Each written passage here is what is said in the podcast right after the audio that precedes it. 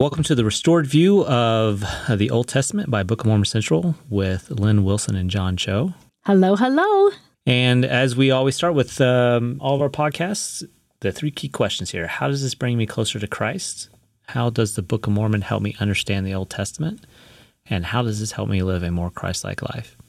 You know, in our chapters today, um, in the book of Moses and the book of Genesis, there's something that ties directly on to your your statement, your question there about how can this draw me closer to Christ, because um, Enoch is preaching here in Moses chapter six, and he says, all things have their likeness, and all things are created and made to bear record of me both things temporal and spiritual. And he goes on, and all things above the earth, below the earth, all things bear record of me. That we're supposed to be looking for types of Christ in everything. And if this is one of Enoch's um, messages, and then it's repeated again in the Book of Mormon, um, Second Nephi chapter 11 repeats this. King Benjamin repeats that we need to look for Christ in all things. It reminds me of the um, Transcendentalists of America in, in early American religious history, where they looked for Christ in nature and they looked for Christ. But I hope as we look at these beautiful stories today of Enoch, finishing up Enoch and Noah and the Tower of Babel, we can not only see um, the effects of God's love in, on these people, but we can also see um, Christ in Christ's life foreshadowed. I really feel like we get a beautiful view of that in today's topics of both Enoch's translation of his people as well as Noah and and the Tower of Babel, especially with the Jaredites. It's great. So let's get some context here. So what's going on well, Enoch has just we we we we got through a few of the chapters of Enoch, but I just want to go back to chapter six, verse sixty-two, where Enoch is saying, "This is, and this is the first time we hear this phrase, the plan of salvation." This is not a biblical phrase. This is in the restored scripture. This is Joseph Smith's translation of Genesis, that is not in Genesis, and I love the way that he titles it as the plan of salvation, and then he continues on in verse sixty-two to say. It is the plan of salvation unto all man, all men, human, humanity, through the blood of mine only begotten. It is the salvation through the redemption of Christ. And he goes on then to say, and everything before then is a type of Christ. And then he talks about how Adam was baptized, and the ordinances are to look and project us to, at least the baptismal ordinance, the death and resurrection of the Savior. And um, I just really appreciate the fact that in the ancient world, it's called the plan of salvation. Um, and we have to focus on Jesus Christ. It's not the plan of happiness in this life. Right now, we have to seek salvation because we are a fallen people and we have a lot of repenting to do every day our prophet tells us you know um, but i feel like these few chapters that were added to the um, account of enoch are some of the most beautiful chapters. If you really want a spiritual boost, you know, open up Moses chapter six and seven and eight, and just beautiful to hear how this Zion society was formed at one heart and one mind, and no poor among them. And then um, we get the we talked a little bit last time about the weeping Enoch and the weeping God and what what this tells us about their characters, about who our prophets and who our our Savior are. And I think that it's synthesized in verse 39 of chapter 7, where Christ or Jehovah is referred to um, as he who I have chosen. This is this is Elohim speaking, I believe it's the Father speaking. That I have chosen pled before my face, wherefore he suffered for their sins, inasmuch as if they will repent, in the day my chosen will return unto me, and unto that day, this idea that the Savior is pleading before the Father in our behalf, if we will repent, is just powerful. And you know, once the city of Enoch is taken, we then are left with wicked people. And that's when yeah. poor Noah is is is left. And you so know, Enoch left? saw Noah in vision way ahead of time. He saw his dad, his grandpa, you know, and he pled with the Lord that he would have this covenant. And when we think of the rainbow and all the covenants entitled that the world would never be flooded again, once we read the book of Moses, we realize these are covenants with Abraham. I mean, excuse me, with Enoch, as well as with Noah, as well as later on and, to the next generation. But um, it's it's a beautiful transition to see the way that um, Enoch knew that once the righteous were taken, the wicked would have to be destroyed because it's it's really an act of kindness. God is being merciful to take away the wicked and give them another chance to repent in another sphere without satanic temptation and and not have children born in an environment where they won't be able to distinguish from their own experience good from evil because there's such an onslaught of wickedness. You know, I I really feel like um, the destruction when God is calling it. Not when mankind does it, but when God calls destruction, it's it's for our benefit it's going to be in the long run for everybody's good to learn in a different environment. I think so too, because again, I, I, go back to Lehi's experience with that when he foresees the destruction of Jerusalem. Oh, his first yes. thought is like how merciful the Lord is. So I, I definitely see that, you know, especially when you have the perspective that he does, right? You know, uh-huh. and so yeah right? And it's like, you know, no one cares more about his kids than he does. And this is something that he's doing for the best. For the best of us. Right. Not just not just that generation, but all future generations, right? You know, which is which is his work in his glory, right? Yeah, and that's the blessing is we see things in this finite world and the prophets, these seers, have the gift to see beyond. And Enoch had it and Noah had it. And um, you know, Noah preached for a long time. I I think of the disparity of missionaries saying, you know, I didn't have any success on my mission. COVID was a downer, and nobody was interested, or whatever it is.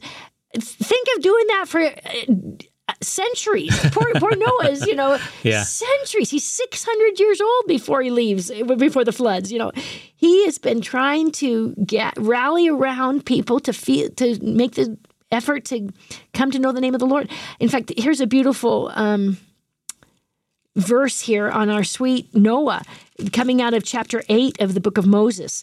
And a lot of chapter 8, um, in my scriptures, I have every little word that's added in different colors from the Genesis account so I can see exactly. But, you know, he, he knows that the covenant is going to be fulfilled. He knows that Enoch has made that covenant with God.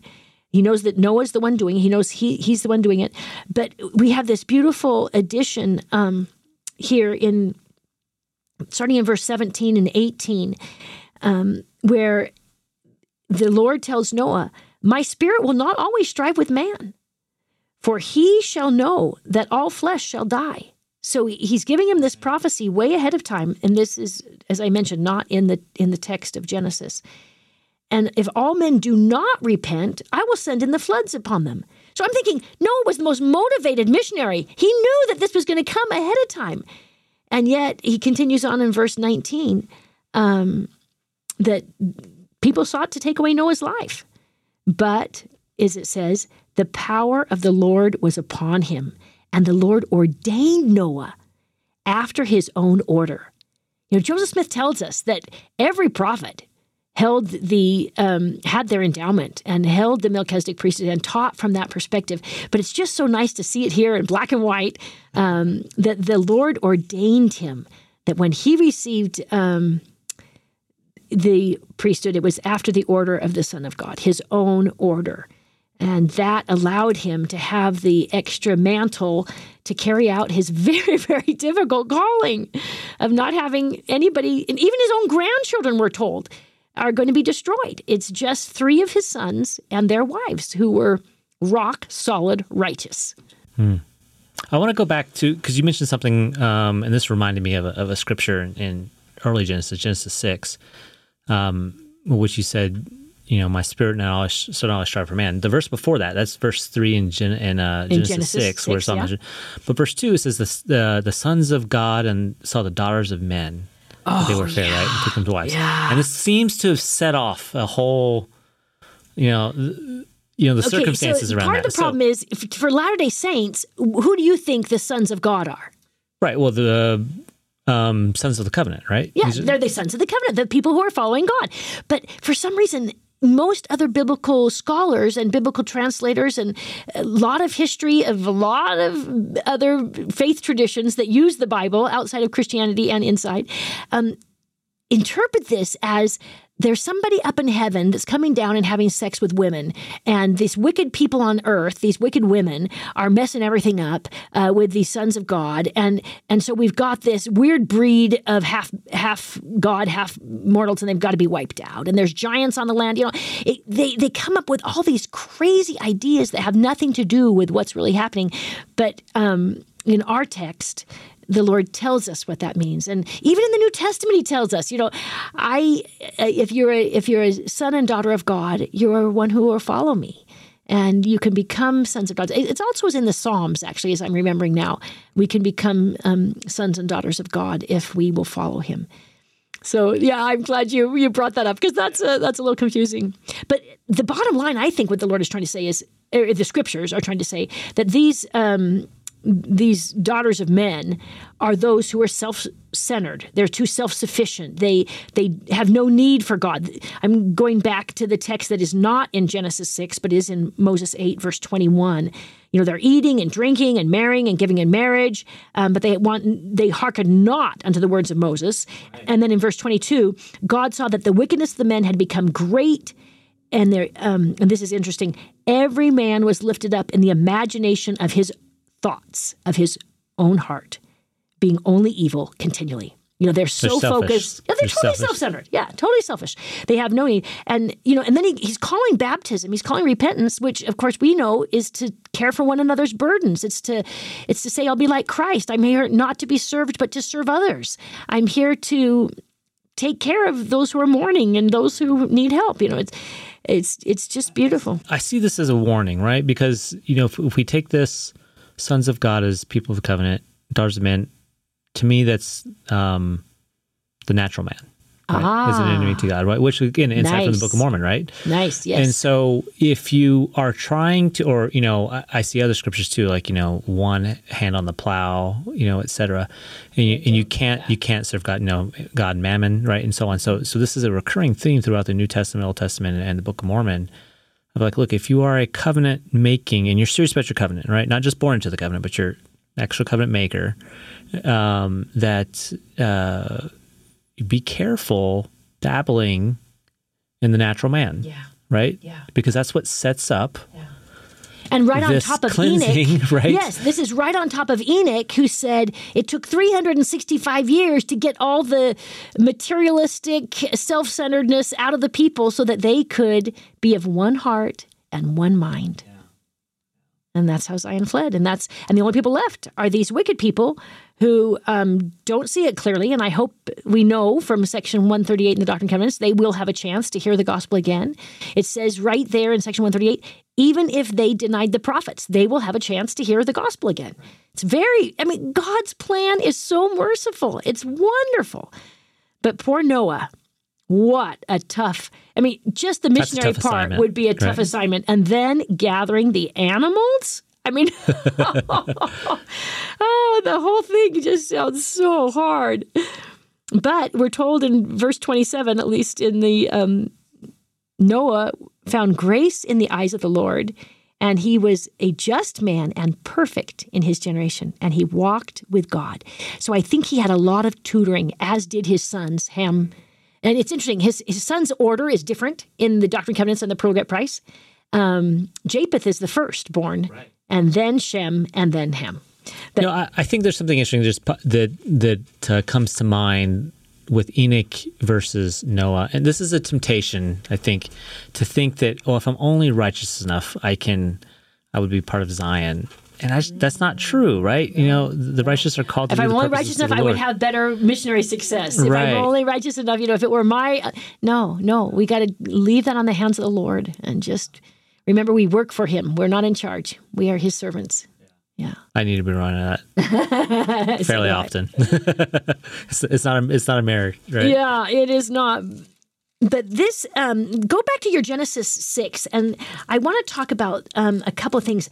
The idea that the Lord commands him to build an ark yeah. is really interesting to me, especially when I'm reading it in Hebrew, because the word for ark is used uh, for the same word that Moses' basket is. So both Noah is a temporal savior for humanity, and Moses becomes a, a spiritual savior in a way, as he is going to be a restoration prophet again to redeem the people um, from their place of slavery into a place of promised land. And um, I looked up the gopher wood, the Ark of gopher wood. Um, they think gopher wood is actually extinct now, but it comes from the same family as cedar or cypress. Okay. And they even thought it could be an acacia tree in the in the um, Aramaic translation. It says a, a acacia tree, but um, I thought cedar or cypress would smell great. You know, if you're as long as you're in the boat, you, you don't want these moths to get out of control. Let's make sure we have some cedar wood. Now you have me thinking of the, know, the cedar ships are... I put in a hamster cage. Right, yeah, to, yeah, exactly. all those animals. yeah. The dimensions are given. If a cubit is, you know, your fingertip to your elbow, and they usually use the king's measurement, so the cubit wasn't always the same, but approximately 18 inches. You're talking about something like, I mean, think of a football field. It's 450 feet by 76 feet by 45 feet. That's enormous. Um, but, but really, the, when they've tried to reproduce this and they use baby animals, I don't know if you've ever read any of these National Geographic things or whatever, you know, they try to reproduce the ark. They, they think, okay, he probably used baby animals and it probably was the animals that lived in his sphere. Um, the, it, it's certainly everything that Noah could see, everything he could gather. You know, um, probably wasn't the kangaroos, but um, you know, but at least within his sphere. I don't know. I don't know. I'm not going to make any guesses on this one. Um, but if they used babies, there was room in the ark for more things. But I thought, oh, but not with. Well, not all were two by two, though, right? Oh, that's right. That's right. That's that's that's. Oh, I'm so glad you mentioned that. That's chapter seven. So it's two by two in chapter six, but then in chapter seven, verse two, of every clean beast thou shalt take thee by sevens, the male and his female, of the beasts that are not clean by two. Um, so if they're going to be used for a sacrifice, yeah. we need more. If they're going to be used for food, we need more. He's never too keen on us eating a lot of meat, um, especially in the Joe Smith translation. After Noah's time, he says, "Let's let's only hunt if you need food." Um, well, I see this again as a pointing towards the temple, towards uh, Christ, of course, right? You know, these are the clean animals, which of course are supposed to be sacrifices, which of because course they're a type of Christ. They're a type of Christ, right? Oh, that's beautiful. Yeah. So um, it's an interesting distinction. He goes, the little goes, I was like, okay, this is set apart. And the flood, of course, you know, being just practical in nature, which we talked about, you know, reset, you know, essentially making Noah a second Adam uh, and his family. Ah, But the flood itself, you know, what was that like? Right? How long did that take? Oh yeah. In fact, I, I always make charts of everything when I'm reading my scriptures. So on my in my scriptures on the little column I have, it rained 40 days. They floated for 150 days.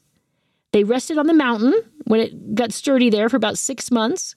They opened up the top of the ark and it was muddy for a month, and then they're able to depart.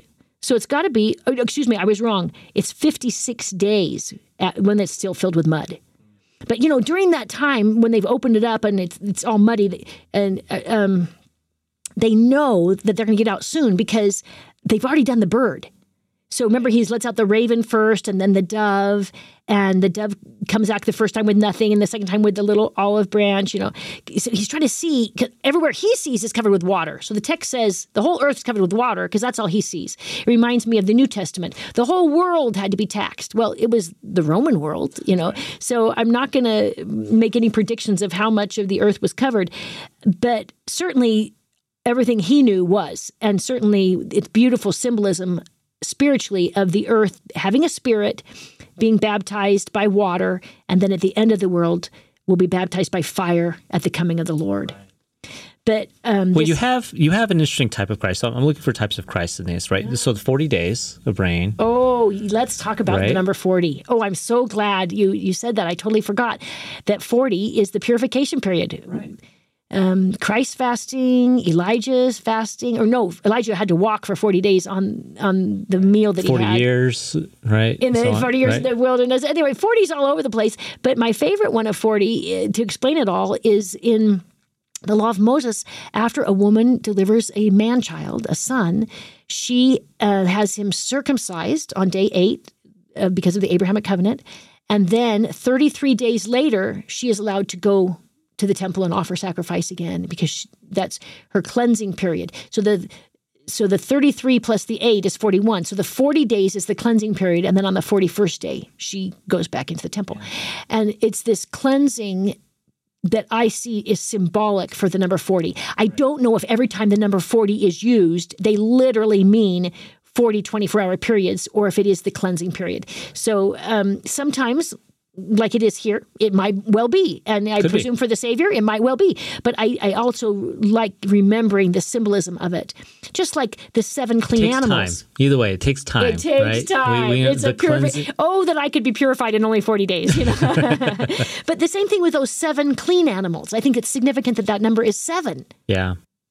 We think of the wholeness of the creation and also seven as the number of complete or purification it's also a temple number. It's all over the place. So I'm oh, I'm so glad you brought that up. Numbers are really important here. But but after the flood, you have the dove, which is finally the symbol of hope, right? Yeah. It's not the raven, right? Yeah. You know, it's it's finally the dove. And I immediately think of the baptism, right? Which of course oh, this is an obvious oh, symbol of, of Christ's baptism of the Spirit. Right. And yeah. so And it's the Spirit that gives us hope. That's right. That's right. It's and the so, Spirit that does the cleansing. Remember, Joseph said, you might as well baptize a bag of sand if you're not going to do it without the gift of the Holy Ghost. That's right. And oh, of course, beautiful. the order matters, right? The you order know? matters. And so, um, you know, after the purification, we have, you know, the gift of the Holy Ghost.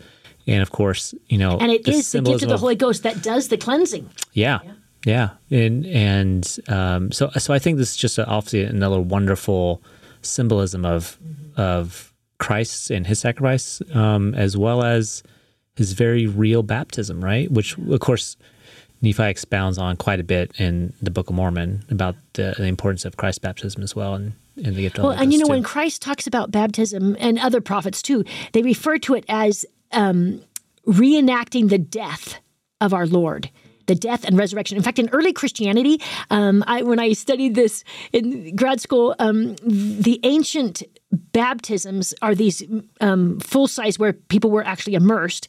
And my teacher explained that you would step down, and that represented holy um, the Lord's death, going down into the grave his his crucifixion and then you are in the tomb and then you rise out and there's steps on the other side of this pool that they would use that would represent coming out of the tomb into life again. So that the whole baptism is to represent the death and resurrection of the Savior. And I see Noah's flood doing that as well. And in fact, I think the text of Genesis is beautifully um, orchestrated in verse 21, where the author has formed this little poetic, tight, tight, tight chiasmus, where the first line is also the last line, and the second line is the second to last line, and the most important message is in the very center. I'll just I'll just read this 21 to 23, and I hope you can hear the chapter seven.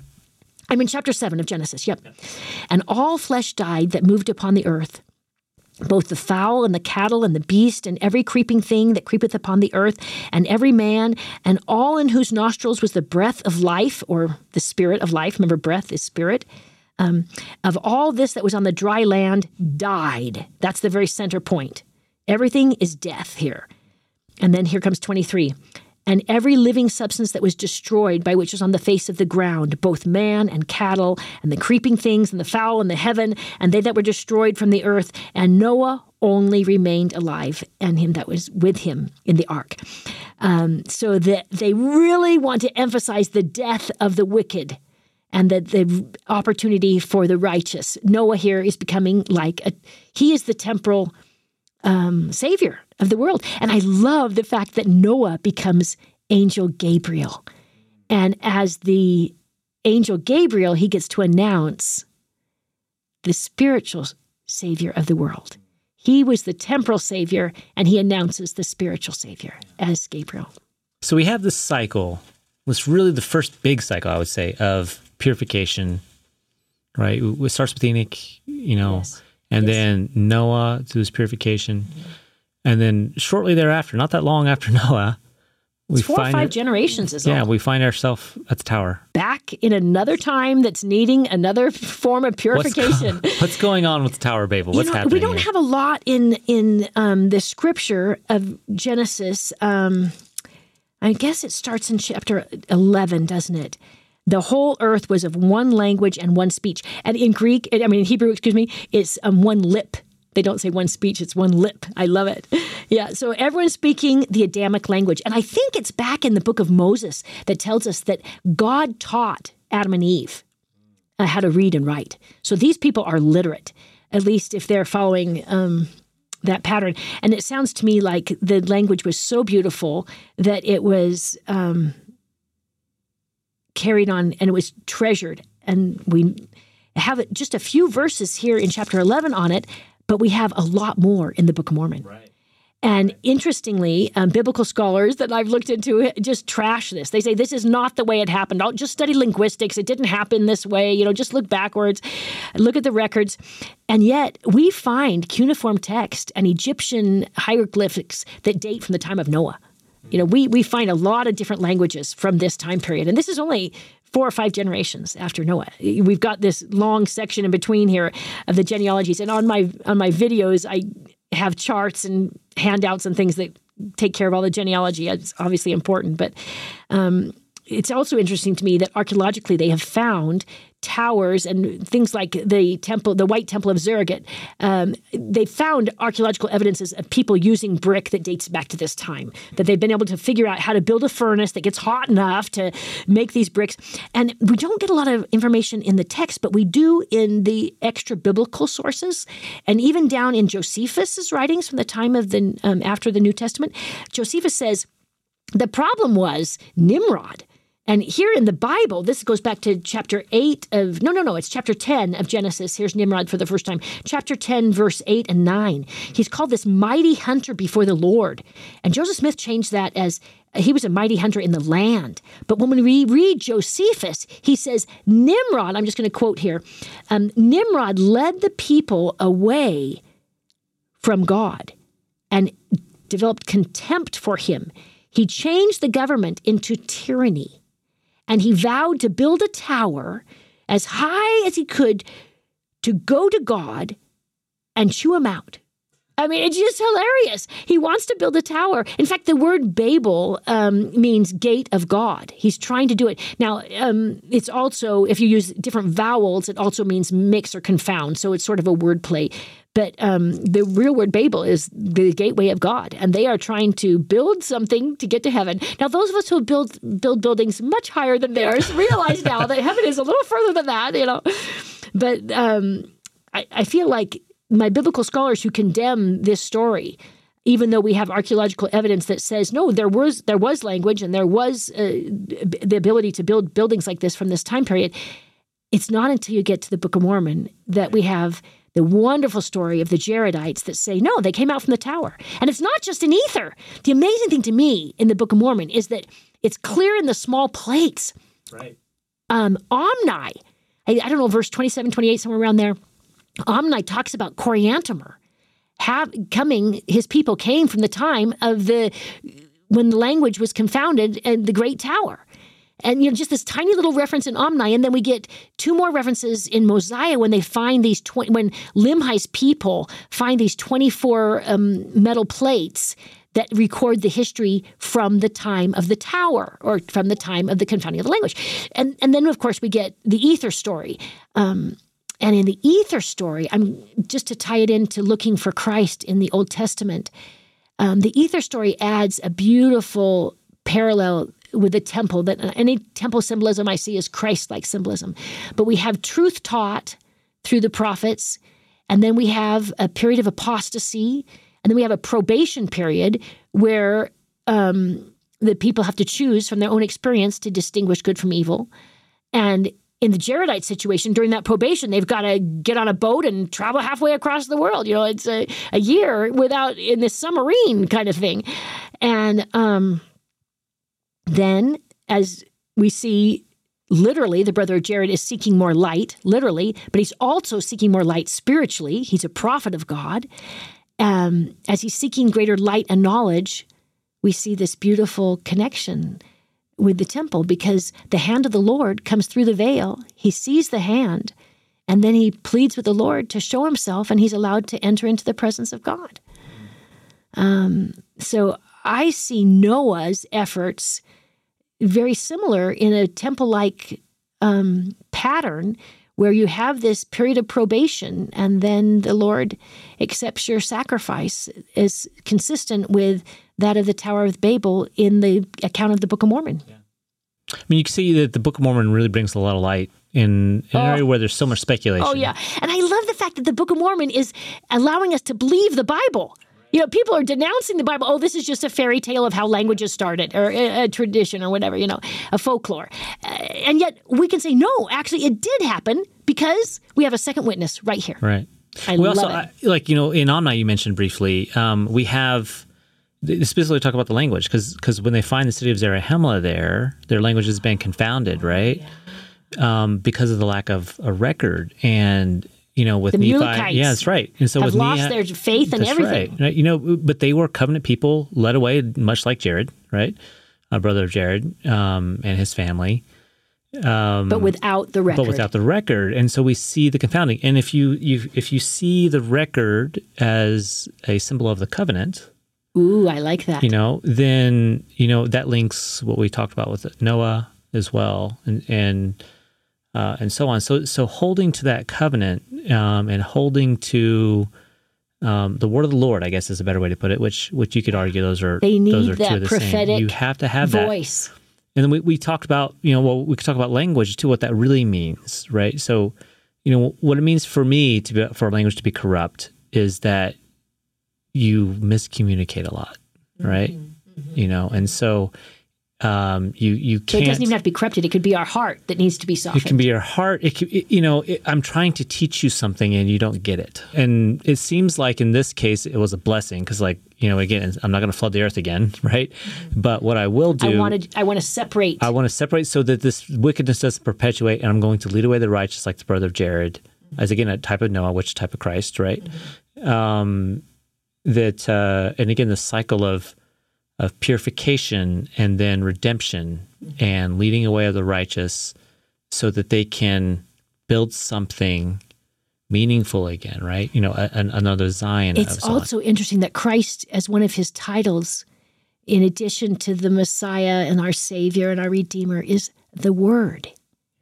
And I know Logos has many, many, many different variations. I'm well aware of the Greek behind that one. But I love the idea that in the beginning was the Word, that this Adamic language is taught by God, and Christ is the Word. And he then teaches them this language, which is the covenant language, and it carries the covenant. And then it's our responsibility to stay tethered to the word through the word. And I often laugh at this little phrase from seminary, but it's very helpful. If you want a revelation, read one. You know, if you want a revelation from God, open up your scriptures and, and with a prayerful heart, and or, or listen to the conference reports, listen to the prophets. You know, if you want a revelation, read one. I think you know, in in likening this, um, you know, some of the thoughts I have around. Obviously, there's these society, big societal changes, and it's it's easy to get to to have that as as arm's length, right? Um, not very hard to liken it to today's society, right? But if I think about this on my individual journey, right, you know, where there's a part of me that just needs to go through this regular purification, because just over time it just becomes corrupt, and you know, the righteous, you know, um, covenant making yeah. part has to be It ha- separated and led away, right? We have to have our purification. I think this is why it's so important to have these ordinances regularly. And it's interesting. The sacrament water, of course, represents the blood of the Savior. But isn't it interesting also to think of it in this context of the cleansing of the flood and the Separate cleansing of the yourself from the wicked. separating ourselves from the wicked, and uh, and the way we do that is applying the blood of the Savior. The atonement is the answer on how to do this. I love it, John. Thanks. That's just beautiful. I hope that um, the, the ideas of these prophets can ring in your heart. And next week we'll talk about Abraham. yay! Yeah. I even named my my son Abraham. I Yeah. love that prophet. Yeah, this is one of my favorite parts. Yeah, yeah. of the Look Old forward Testament. to talking to you about the covenant and the sacrifice, the Abrahamic sacrifice. Yeah. God bless you. Thank you. Bye bye.